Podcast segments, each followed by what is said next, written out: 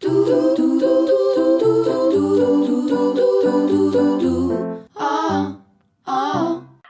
BAST members. Lynn Hilton here again with the podcast Teachers on Teaching. And this is my conversation with teachers from around the world about their journey as singers and also as teachers. So today I'm very fortunate to have Hannah Schmeichel. Is that the right, right way to say your name? Perfect, yeah, yes. Um, who's in Manchester, based in Manchester in the UK, and we're going to have a conversation about her journey because I think she's doing some really interesting things in the way that she's uh, working with with her students. So, hi, Hannah. Hi, it's great to be here today.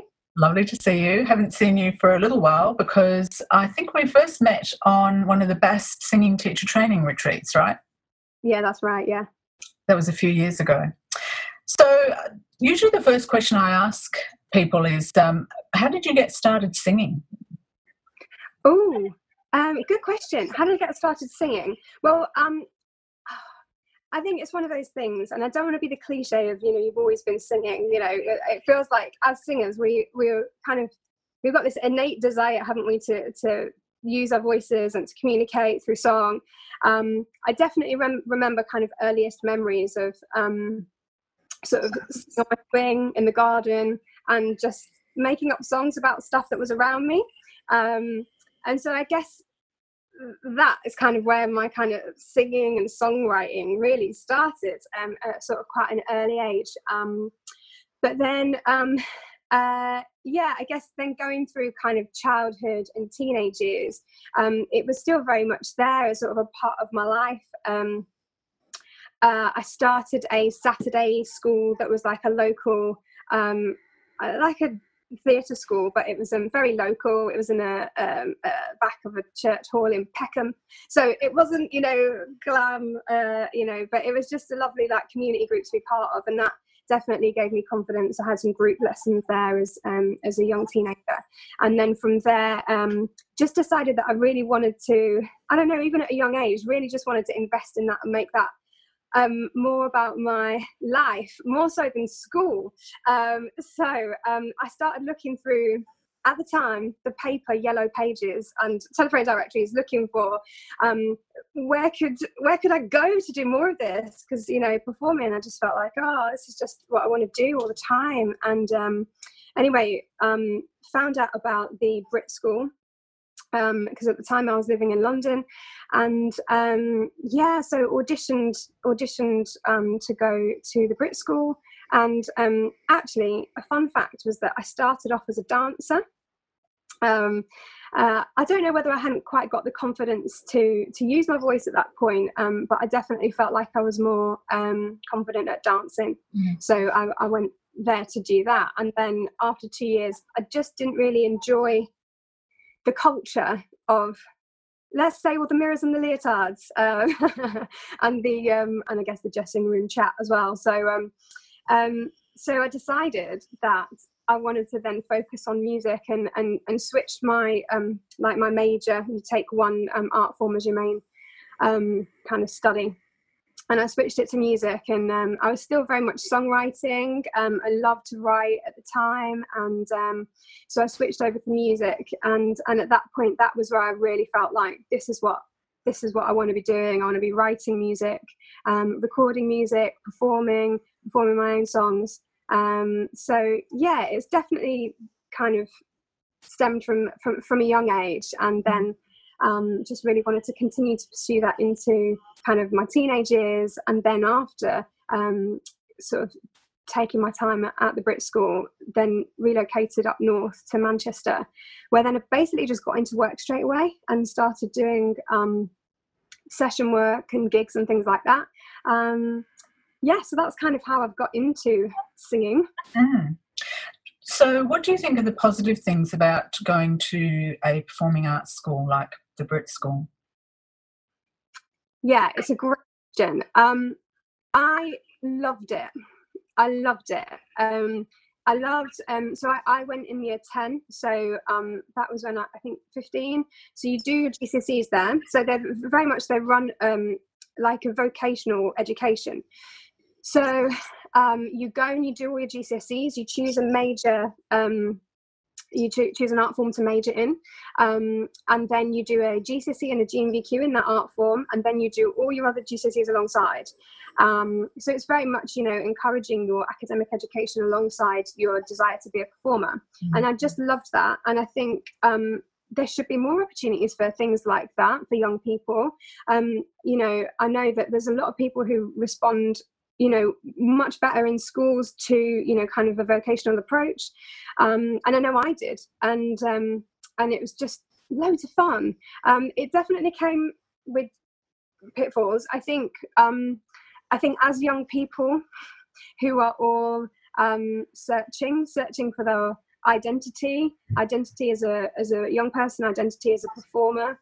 Um, one shift was just a simple shift was that we all got to wear our own clothes. And then I came from a, um, a girls only school in Westminster who, you know, it was blazers and it was very, um, you know, we were, we were very proper. And then to go from that to, you know, everyone just work it out you know you, you're here to kind of live your dream and, and, and be that performer and wear what you want and all the makeup and, and you know it was kind of like wow this is a whole world away from what i've just been used to and it kind of felt like everyone was kind of trying to be someone or be who they were but we just didn't know yet because we mm. were young and um and i think yeah that can be difficult at that age to be trying to find out who you are, but then um, also trying to find out where you fit in as a performer. And, and I think definitely I found switching to the music major um, was great in one sense because I had more opportunity to write, record, and perform. But at the same time, um, I thought it would be better for my self esteem and my identity to move away from the mirrors and the leotards. But then what I swapped that for was still a sense of competition in terms of identity as a vocalist. And I kind of felt like I was quite plain and average compared to some of the other powerhouse voices. There were lots of gospel singers, um, people with, you know, really incredible voices. And I kind of just felt like I wasn't cutting it. So I think at the same in the same breath, I kind of just swapped one area of comparison for another. And mm. I think, yeah, again, as kind of, you know, late teens, that can be quite um, I don't know. I think it can be could be quite destructive. Mm. Um, so yes, I think it afforded me great training, um, really really positive experience. Um, it was really really fab, and um, I did love my time there, and I loved it so much that I stayed for a final year and did an arts management uh, qualification, which then really helped my uh, move up north because then I got into kind of events, running events, um, and that was super helpful for kind of um, sort of the diverse and mm. diverse work that I got into when I moved to Manchester. So uh, that was brilliant, but. Yeah, I just didn't want to leave because it was an amazing environment to grow and learn in, but at the same time, it was um, tricky, um, mm. definitely to navigate as a young person. I think. So, if you were working with a young singer who was thinking of going somewhere like that, how would mm. you, as a, as their teacher, help mm. guide them to navigating that?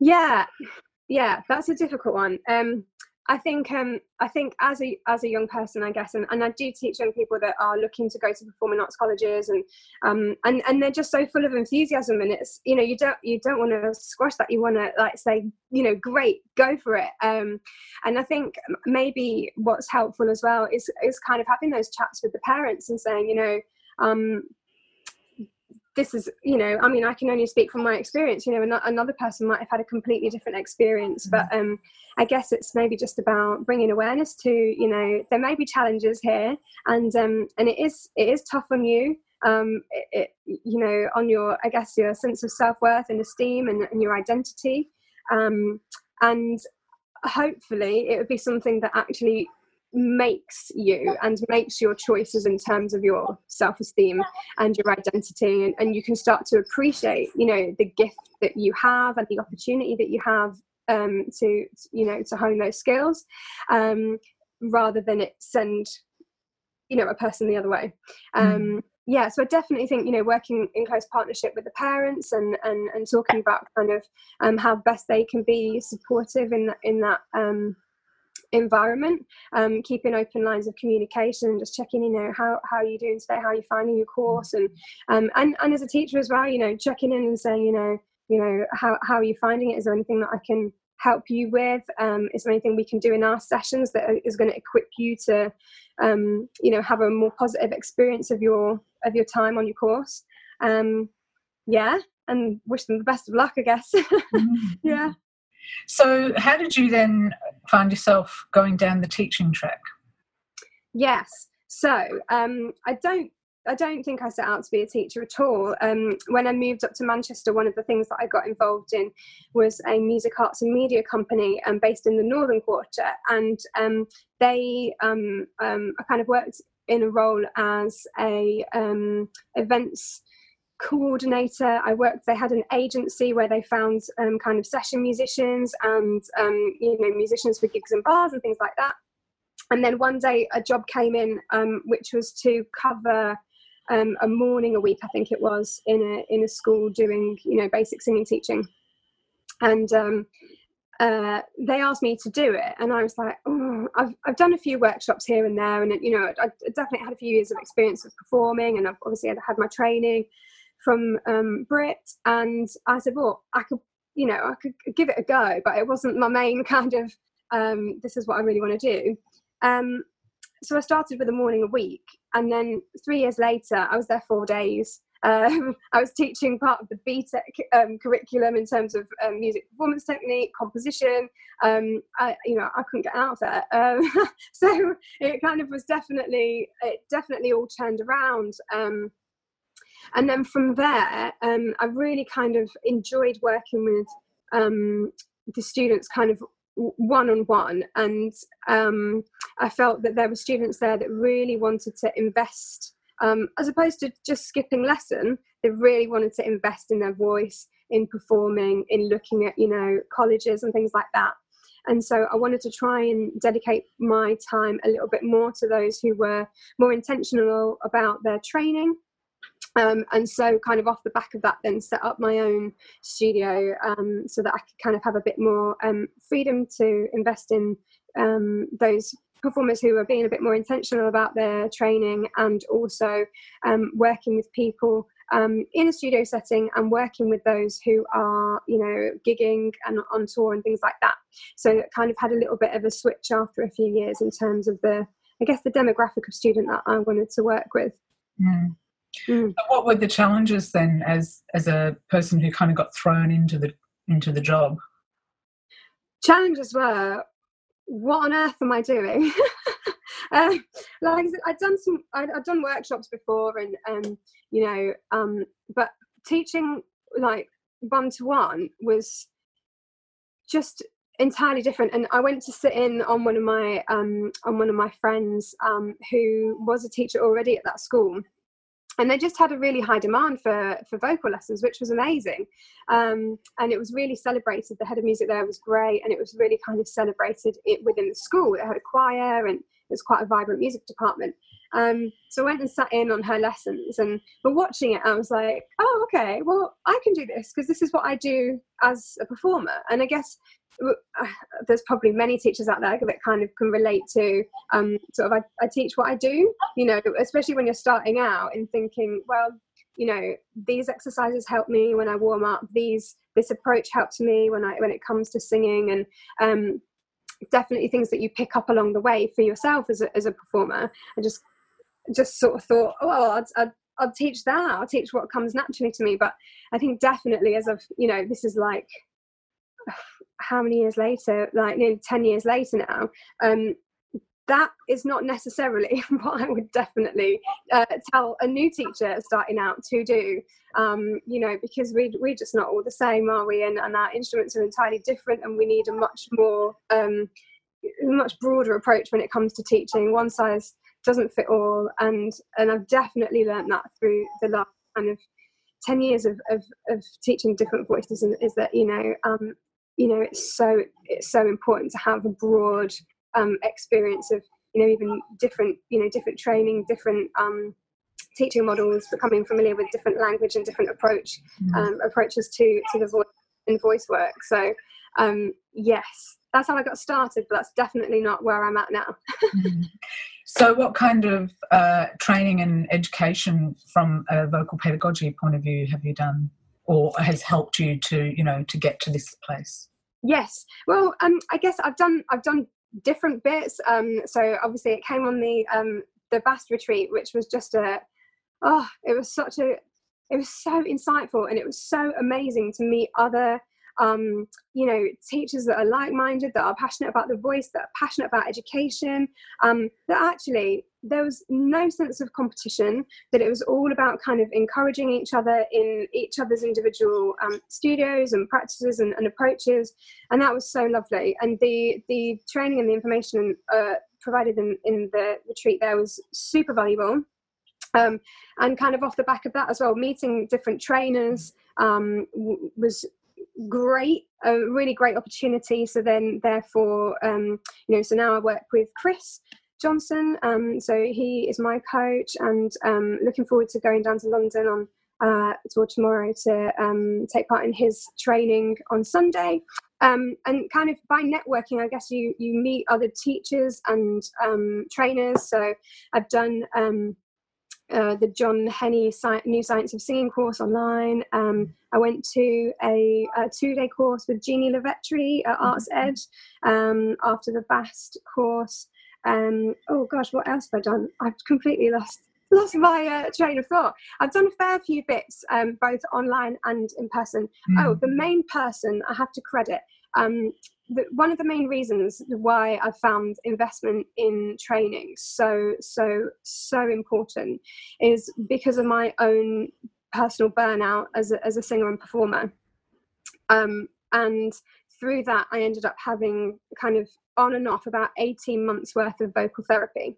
So my actual main lot of training really came through my own therapy and learning um, you know larynx learning function learning breath learning from from from a rehab point of view mm. so kind of quite a lot of my training since has been through my own personal having to rebuild and and learn my own voice and and learn its function and, and learn its boundaries um, and and learn vocal health from from a therapeutic point of view.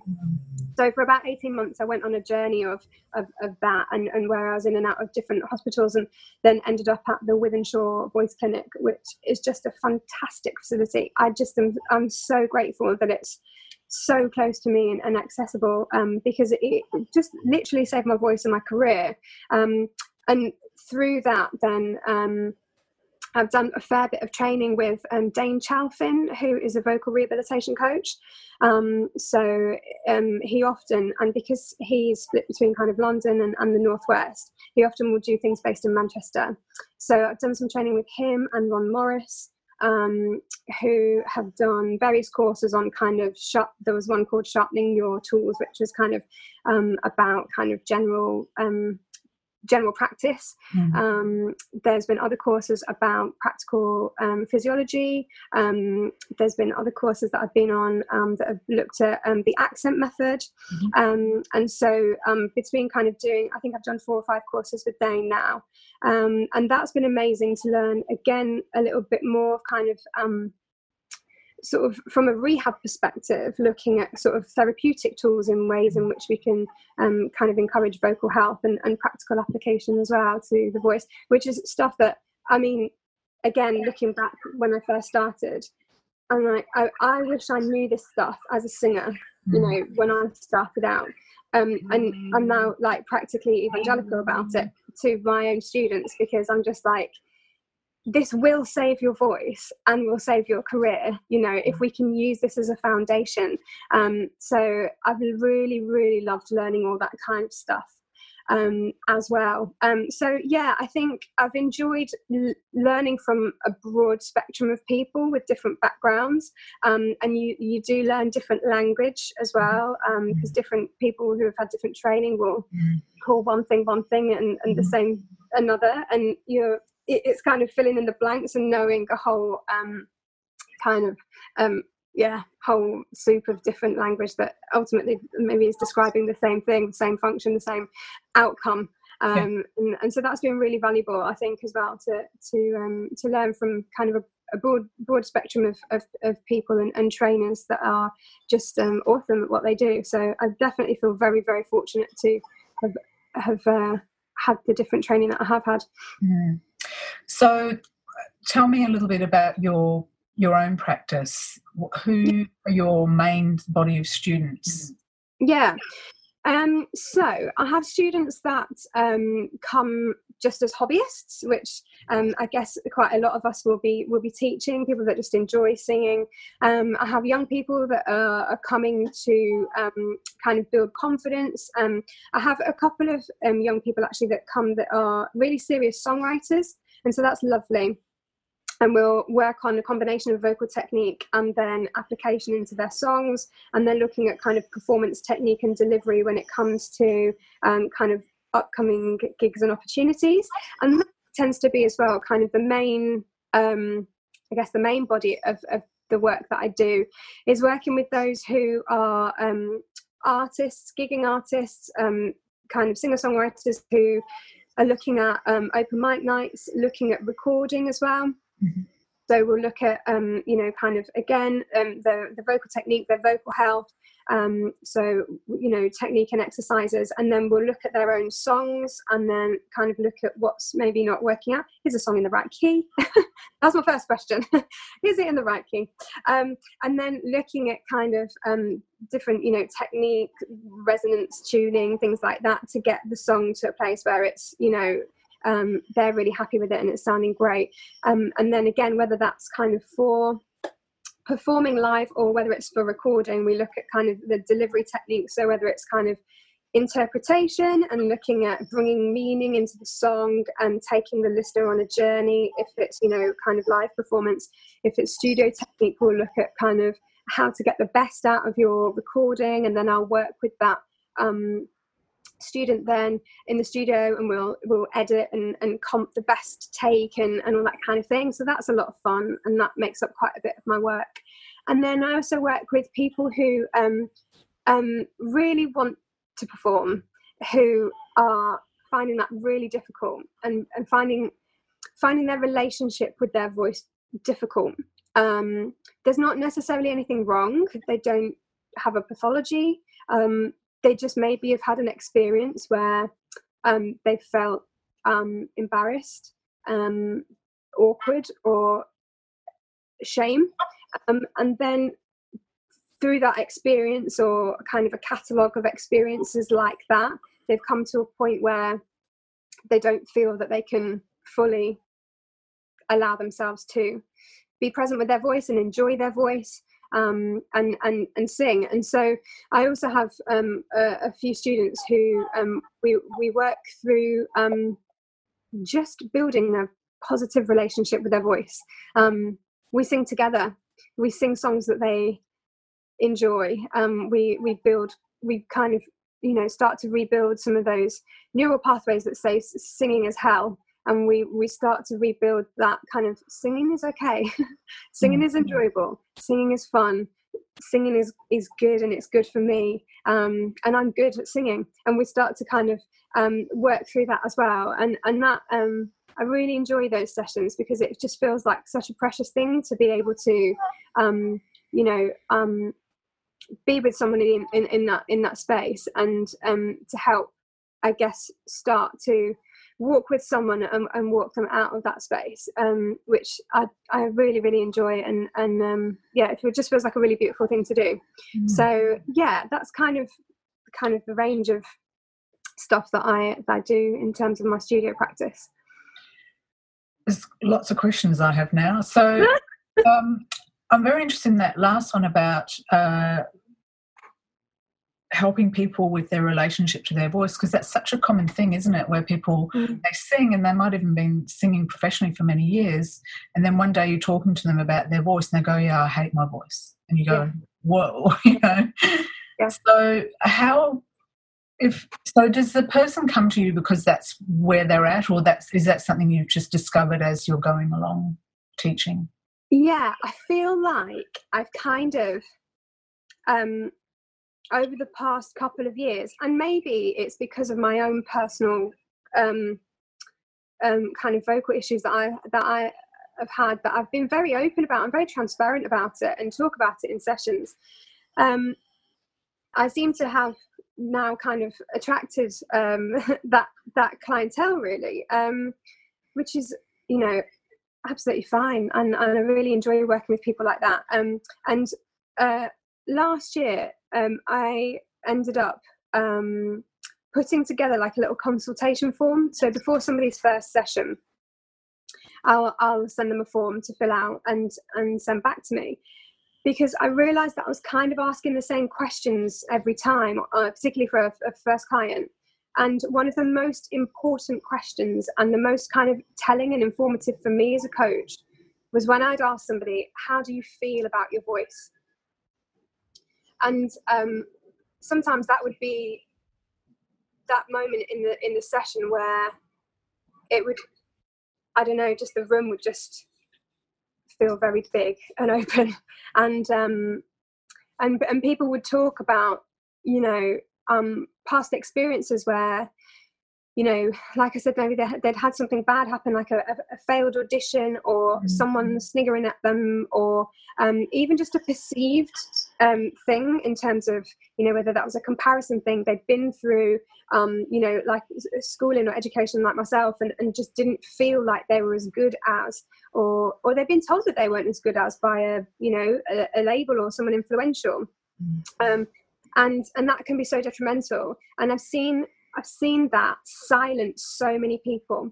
Um, i also work with quite a few um, um, worship leaders in a local church and members of the congregation as well and i've actually had people come to me that have told me that they actually mime when singing in church because they feel like they can't let their voice out because of fear of what the people either side of them will hear Mm. And honestly, it just breaks me when I hear that because I just think it it's such a shame. Like it's such a shame. It's like a heavy grief that people carry, and and this sense of their own personal shame that they aren't able to um, be, be be vulnerable with their with their own voice. And there's there's a lot of um, negativity surrounding it, and it is a real um, it is a real grief for people. Um, so yeah, kind of asking people to identify what that is um, can be quite huge. And I think even just bringing awareness to that um, is is is a real step forward. Mm. There's definitely been some times in in sessions where um, I've just had a sense at the beginning that something isn't, you know, okay, and um, and I would say to them, you know, we can drill all all you like, you know, we can run exercises, but I just think that's not going to be beneficial because actually if you feel like you want to cry you're storing a lot of tension right up here. And literally you need to cry. You need to release. You need to release. You need to release your larynx you know you need to let you need to let go. Um, and so, so, we've had sessions where sometimes um, we'll just stop and we'll just take a moment. Um, we might do some breathing exercises instead. Um, a few years back, I went to um, to college to take um, a counselling skills certificate, and at the time, um, I wasn't doing nearly as much coaching as I was. I was doing some other things as well, and um, and I kind of concentrated on on my studies um, and thought maybe I maybe want to go into counselling mm-hmm. at some point.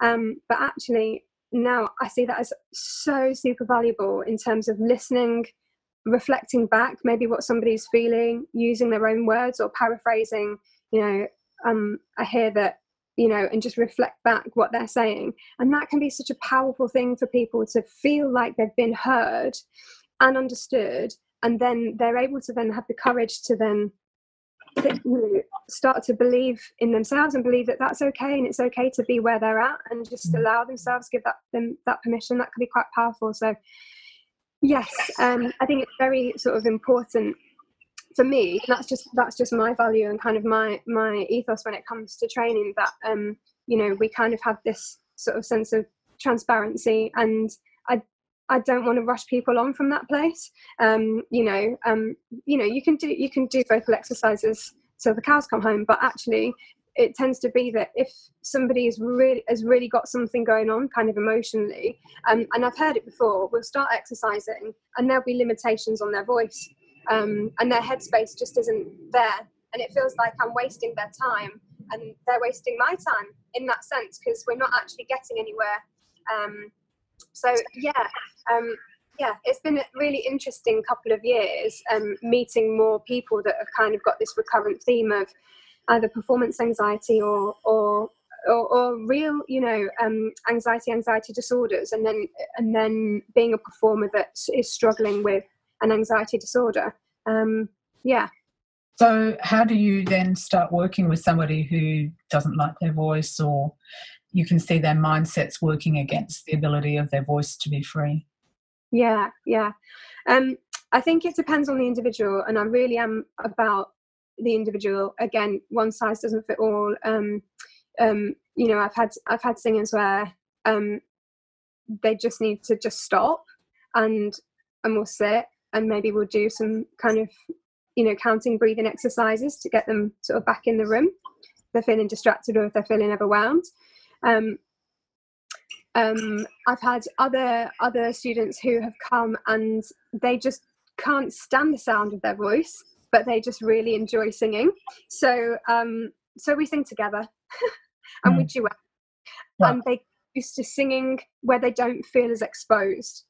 Um, I think quite often say in a studio environment and I'd, I'd, say to them like i respect you so much for investing in this because this is highly vulnerable mm. you've got me sitting across from you and for me like when i perform if there's like a room there's a room and there's three people in it. I find that so much more so much more vulnerable so much more overwhelming than if there was you know 300 people.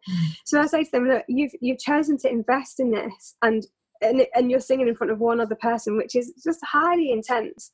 Um, so we'll we'll sing together we'll do the exercises together or um, i use backing tracks where i find that often using backing tracks where there's lots of instrumentation can be more encouraging for them um, as opposed to me just accompanying you know keys vocal.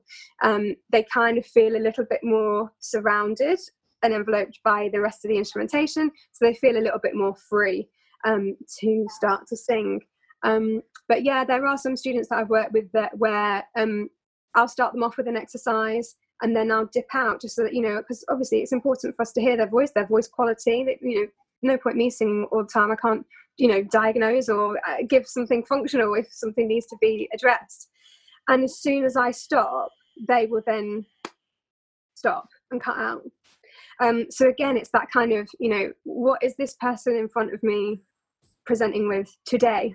Because maybe last week they were in a different place mm. and they weren't maybe struggling so much or maybe it was worse and maybe something else was useful um, and on that i guess note taking is quite important so um, I um, I used to take paper notes, and then that just got way too hectic as as things got more busy. So now I use my music staff, um, which is like a, an app and an, uh, an online um, program that you can subscribe to.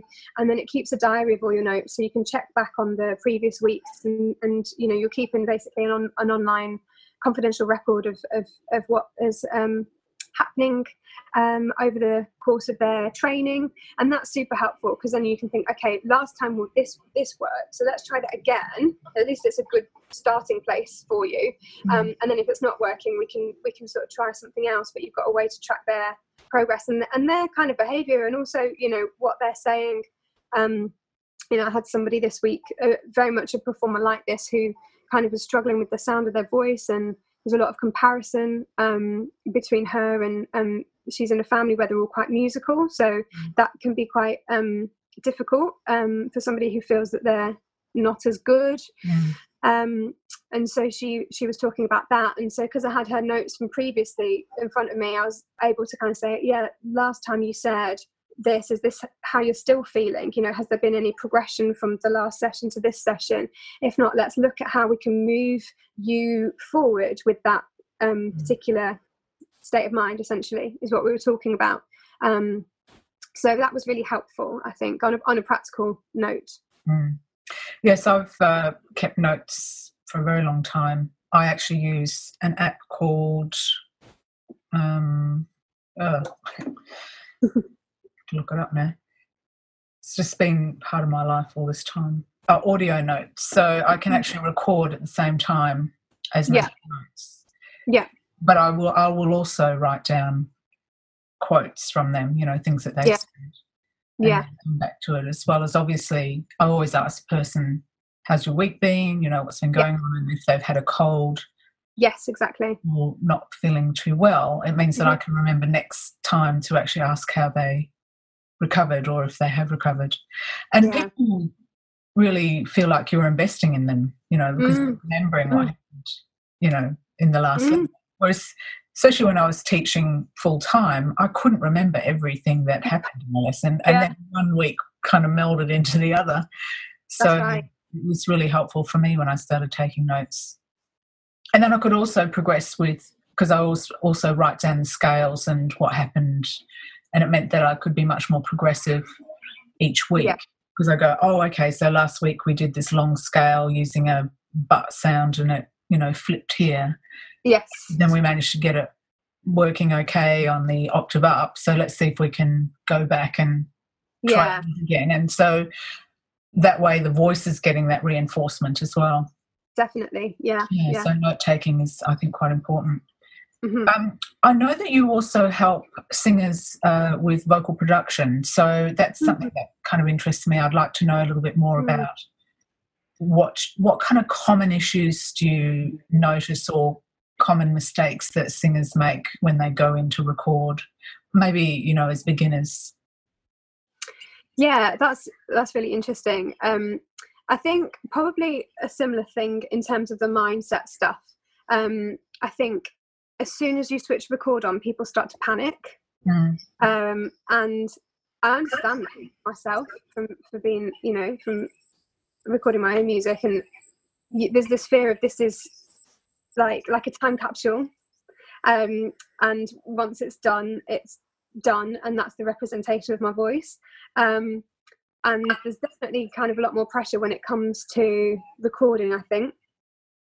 Um, even talking last night um, i was in a rehearsal and we were saying you know when it comes to live performance the note is there and it's gone so like if you miss it if you're a little flat if in the emotion of the performance maybe you you know it sounds a little sharp. Mm. Um, it's gone a millisecond later. But when it comes to recording, there's this kind of heightened sense of pressure that it's got to be good every time. And um, but although I think different people have got different approaches because then there are other artists that will be like, I'll just sing it and you can fix it. Right. you can fix it in the edit. And I understand both. I think I probably would be more on the uh, the the the first option in terms of vocals. I'm like, it's got to be good. This is a representation of me, my identity, my my vocal. Um, but then there are other people that are just like, I'll just do what I can do, and then there's there's magic that you can do. So do that. Um, and I think nowadays, when you know the music that we listen to is so polished. Um, that that's the expectation that we have on our mm. voices and it's entirely unrealistic. Um, and I think that's hard. I think that's hard on vocalists when they come to record because you you you know record your line and yeah we may have worked on it and looked at the best technique and looked at, looked at the best you know placement for optimum resonance and all this kind of stuff. And when it comes to it and it's being recorded and you listen back to it, you know there's often that disappointment of oh but it doesn't sound like the magic that we hear you know on the radio or whatever. And it's like, well, yeah, because now we don't really hear human voices. We hear human mm. voices that have been, you know, modified. And um, well, you know, thank thank God for some of the things that we can do in in edit. You know, it's you know, it's it's, it's fantastic, isn't it? You know, but at the same time, it does kind of give us unrealistic unrealistic expectations as vocalists sometimes on what we can actually do um, and i think that also plays into the process of recording um, yeah, but I think um, in terms of, I don't know, mistakes, that's a really interesting one. I guess different artists would have different approaches as well to recording. So mm. um, some singers would just want to sort of sing everything through and just get a feel for the whole flow of the song. Um, other singers would maybe just want to kind of record a section at a time or even a line at a time. Um, and again depending on the artist that you are depending on the style of music maybe if you're doing some kind of say um, i don't know like an up upbeat pop uh, or dance track you um, probably could get away with line by line or section by section.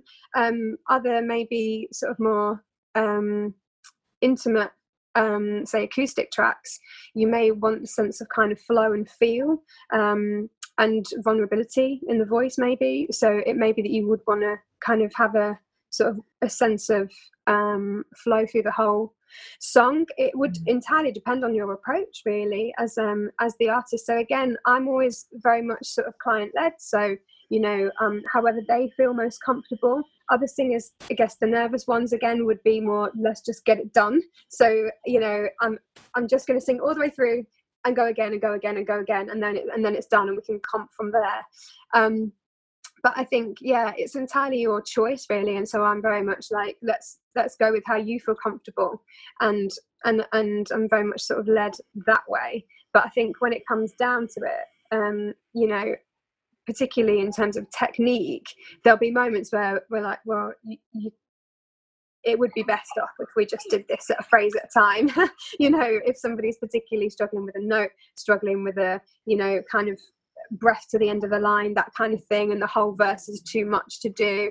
Um, so there's definitely ways and tricks and things like that where we can look at um, um, breaking it down once we've actually got to the thing. But often it's getting the singers onto the mic getting them to relax, getting them to connect with what the song even means and where where it's about. I think um, in live performance you can often connect a little. Well, arguably, you can connect a little bit more when you're performing to people. Mm. In terms of your sense of communication, that there's people there, there's faces there where you're telling your story, you're you're bringing a message. Um, but in the studio environment, it's quite um, you know it's quite sort of almost a bit clinical it's sort of very um you know a professional environment which feels a little um, like you've lost that sense of humanity that you've written for. So trying to get people to um, tap into the sense of um, lyric, the intention, the message. What are you communicating? You know, tell, sing, sing me this like you mean it. Because um, at the moment I don't believe it. You know, maybe we've got a great you know maybe we've got a great d5 and you're absolutely belting the heck out of it and it sounds beautiful but it the, lyrically it's not matching the sense of energy. So let's just take it back to why you wrote it and then let's sing it from that place.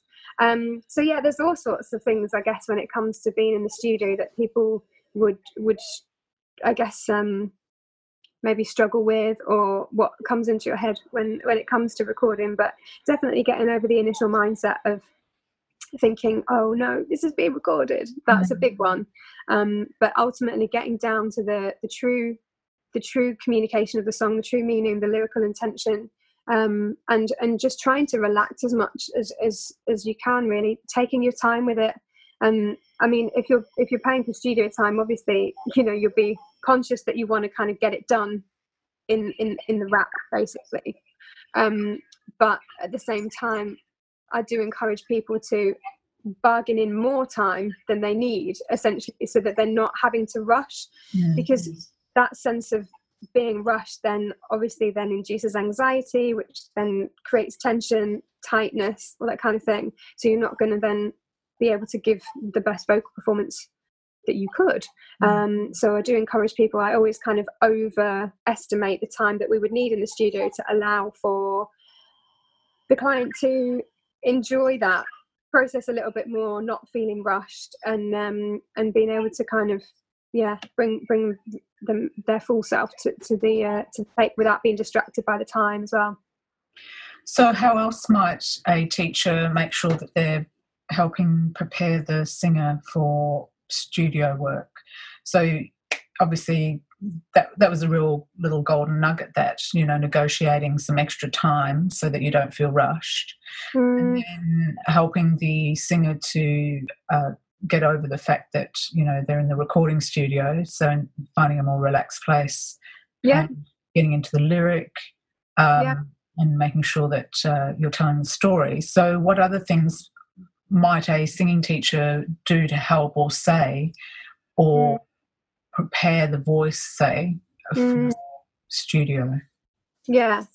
Um yeah well obviously in terms of working on the song before going into the studio you know i would i encourage my students to come with a hard copy of the lyrics. Um, just i mean old school on paper so that you can annotate so you know it's not a test when you're recording you know you've already got a lot of high pressure in the scenario anyway you know especially if you're new to recording or find it quite you know a, a tricky tricky thing to do. Um so print your lyrics out you know it's not a test have your lyrics in front of you. But then um as a teacher i i love you know scribbling on on these sheets um mark your phrasings on you know little tick marks and where where should they take a breath you know um in terms of dynamics. So where does verse one start in terms of is it is it pulled back? Is it one to ten ten being like you know high point of the song massive energy big volume. And where where are we starting? Are we starting at a three? Is it is it stripped back? Is it um, quite vulnerable? What what are the kind of the adjectives that you would use to describe the quality of the voice? Um, and the intention of the lyric again bring it back to the lyric and then as we're going through the song almost like a bit of a graph like where are the high points? Where's the dynamic? You want that kind of sense of um, dynamic and flow through through the recording as as much as you could have in a in a live um, in a live performance as well. So that's quite helpful i think um, or little things like um, so what a, a little a little thing that I, I often end up finding in songs is when we have um, open vowels. So say like i for instance um, songs with i in i'll find that students will go in quite hard on that you know and it can maybe sound quite glottal there's a lot of attack on it. So then sort of going through the song and looking at oh if there's maybe quite a lot of attack on certain open vowel words is there a way that we can soften that? So that particularly on recording obviously you've got things like um, plosives, so where your consonant will pop, so like on a p or a b or that kind of thing, or even you know things like sh and and things like that. You know the kind of the more percussive consonants. So you want to look out for those. So potentially softening them if they've got quite a bit of a, an attack, or if they're like an open vowel where we've got this kind of ah, uh, you know, sort of strong glottal um, vowel sound. Um, maybe is there a consonant beforehand that you can use to bring together with the vowel to sort of soften it? Um, looking at your diction as well, making sure that you've got um, good clarity on your diction. Um, yeah, just the things that you would, I guess, you'd get away with in terms of live performance, um, but when it comes to the recording, not so much. Mm yeah so definitely use the lyric sheet to write as many prompts on as, as you need because it's not a test um, and you want to get that best um, best take um, and best best comp of, of, of your vocal. Um, so just write it all down and use it as a you know use it as a prompt sheet. Um, yeah that's what that would be uh, that would be one of my best pieces of advice to teachers because quite often i will work with the student on their song and then I will record their song. So I'm there and I can tell them. Um, so that I guess is another thing that you could look at in terms of being a coach or a teacher. Um, offer to accompany them to the studio and say, you know, would you find it helpful, particularly again if you've got nervous singers, um, would you find it helpful for me to accompany you and I can sit there and be with you, you know, you know their voice, they feel comfortable with you um, you know, being vulnerable with their voice. Maybe they've just hired a studio for the day. They've got an engineer that they don't know and a producer, and just they're walking in there with a room full of guys they don't know, maybe. And they might just need some kind of, you know, someone on their side, someone on their mm. team, um, someone who says, you know, you got this. And um, yeah, if you just drop your jaw a little bit more, then we'll get the clarity on that pitch or whatever, you know, just a little thing. that you know that in their panic maybe they might miss. So you could always suggest the the, off, the offer to accompany them um, and then you are their talking prompt sheet then. Um, and so that's really great for me because i get to kind of coach people through the songs and give them all those like little hot tips to get through the song and get their best take. But then i also then get to sit with them and then we record it.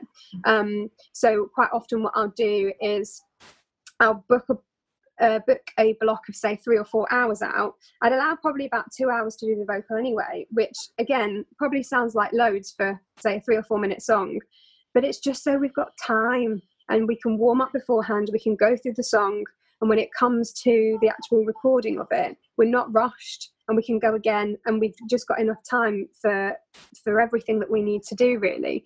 Um, but if we were going to do a song what i would make sure to do is for the first part of the session is to make sure they were fully comfortable with it. So i get to almost do a, a, a dual purpose session where the first half is a almost like a technique lesson on the song that they're going to record. And then we're in the same space. We can go straight through to recording and say okay as you did that then mm. let's just press record. And then it breaks down that kind of barrier of this is like this is a big deal this is this is like a big responsibility it's recording. Because we're in the same space it's really helpful because um, we can literally just press record where they are. Mm. um, and that's really nice. So you know you know even things like time time commitments if you're you know not able to you know teach and record in the same space then maybe could they do an afternoon recording session and a morning lesson with you you know could you do your lesson you know over skype or zoom and and or be with them remotely in some way or come to the studio and can you be there half an hour before and take them through a warm up and just do a quick whip through the song? So mm. yeah i think there's lots of ways that we can be supportive as uh, as teachers um, to our um, students and clients who are who are recording aside from just the technical application of the song for sure. And how do you charge for that um, so i do charge more for those sessions. I do um, i do make sure that my hourly rate is is more if i am doing all those jobs because essentially you are a vocal coach. If i'm if i'm recording them i will be the you know the engineer. I will be the vocal producer. They, they often afterwards some people aren't really bothered about the um, the kind of the comping so the vocal editing and you know making the take or putting it all together. Some singers don't really they're not interested in that. Other ones will want to really kind of hear you know every single take and oh which one's the best one? and cutting and pasting sticking it all together.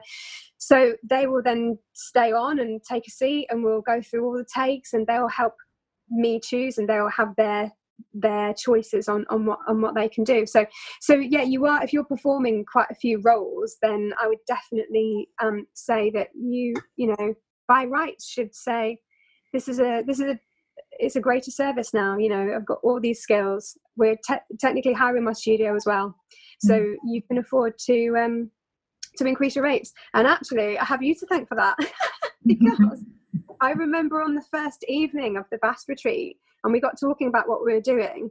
And I remember you very much were saying, "So hold on, you you do the engineering, you do the production, you do the coaching, you do." The, you were like, "But you're like five people in one," and I was like, "Oh, I've never really thought about it like that before." And you were like, "Right, this is a, really marketable." Um, and really fantastic service that you provide. And I, I think you're underselling yourself. So I took a, a massive, um, yeah, a confidence boost and a bit of a real, reality check on on the service that I was providing. I thought actually, you're right. Uh, you know, you're, you're totally right. And if somebody was to go and hire a studio elsewhere, they would need they would need the engineer. They they may need the coach. I would advise that they take a coach because I think I 100% believe and have seen and know that people do get better results when when they have that coaching in in um, tandem with with the recording. So mm. there's definitely um, a market out there for people to offer themselves as a coach in in the studio for sure.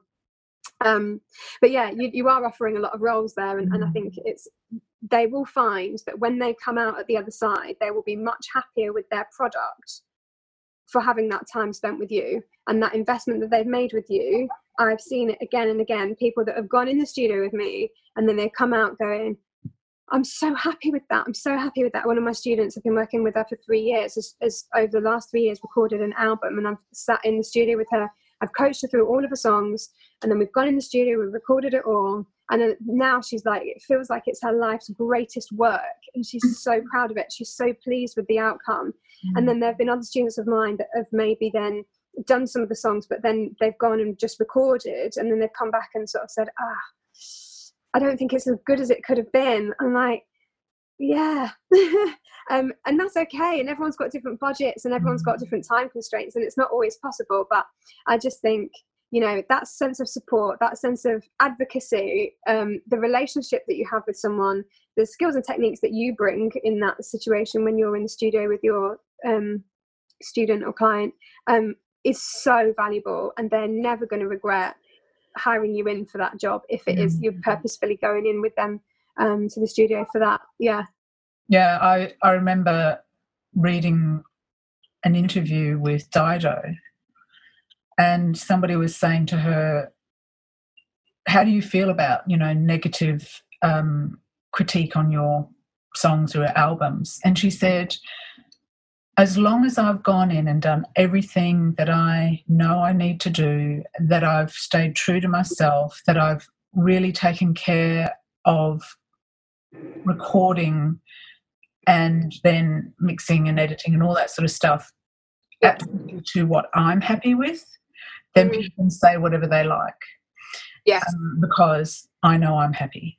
And this is yeah. what I often say to students um, who are going in to record for the first time, and, and I'm saying that maybe they're not as prepared as they should be, or they're not really looking around for a studio that suits their voice, or yeah. um, a, a sound engineer that's going to really get their music and all that. I just say, this is your investment.